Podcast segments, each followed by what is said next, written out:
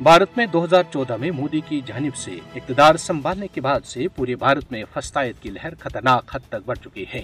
مودی منظم طریقے سے مقبوضہ جموں اور کشمیر اور پورے بھارت میں اپنے ہندوتوا پالیسیوں کو آگے بڑھا رہے ہیں۔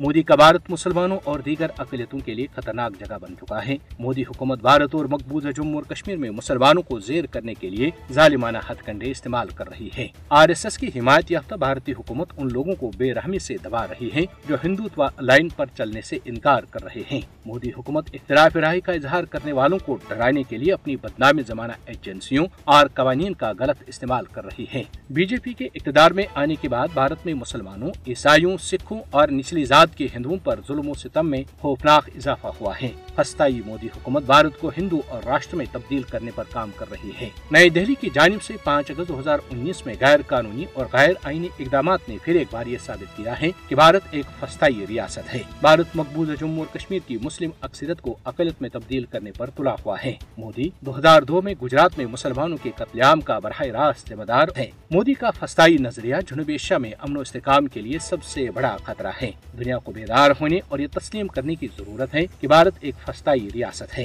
بین الاقوامی برادری کو بھارت اور مقبوضہ جموں اور کشمیر میں ہندو فاشزم کا نوٹس لینا چاہیے۔ بھارتی ریاست اتر پردیش کے شہر جھانسی میں زیر تعلیم مقبوضہ جموں و کشمیر کے طلبا کو مقامی ہندو انتہا پسند طلبا نے تشدد کا نشانہ بنایا۔ امریکی اخبار واشنگٹن پوسٹ کے ایک مضمون میں انکشاف کیا گیا ہے کہ social media platform Facebook Modi کی قیادت میں بھارتی حکومت کے دباؤ میں بھارت اور مقبوضہ جموں اور کشمیر میں پروپگنڈے اور نفرت انگیز تقاریر کو پروان چڑھنے دیتا ہے۔ مضمون میں کہا گیا ہے کہ تقریباً تین برس قبل سوشل میڈیا پر اثر انداز ہونے والی ایک وسیع کارروائی کا پردہ فاش ہوا، جس میں مقبوضہ جموں اور کشمیر میں بھارتی افواج کے کریک ڈاؤن کی تعریف کرنے اور کشمیری صحافیوں پر علیحدگی پسندی اور بغاوت کا الزام لگانے کے لیے سینکڑوں جعلی اکاؤنٹس کا استعمال کیا گیا، جو سری نگر میں مقیم بھارتی افواج کی چنار کو چلاتی تھی واشنگٹن پوسٹ کے مضمون میں مزید کہا گیا کہ ٹویٹر ایکس نے بھی بھارتی حکومت کے دباؤ میں آ کر اپنے قواعد و ضوابط ترقی اور ملازمین کی حفاظت سے متعلق خدشات کی وجہ سے اپنا نقطۂ نظر تبدیل کیا۔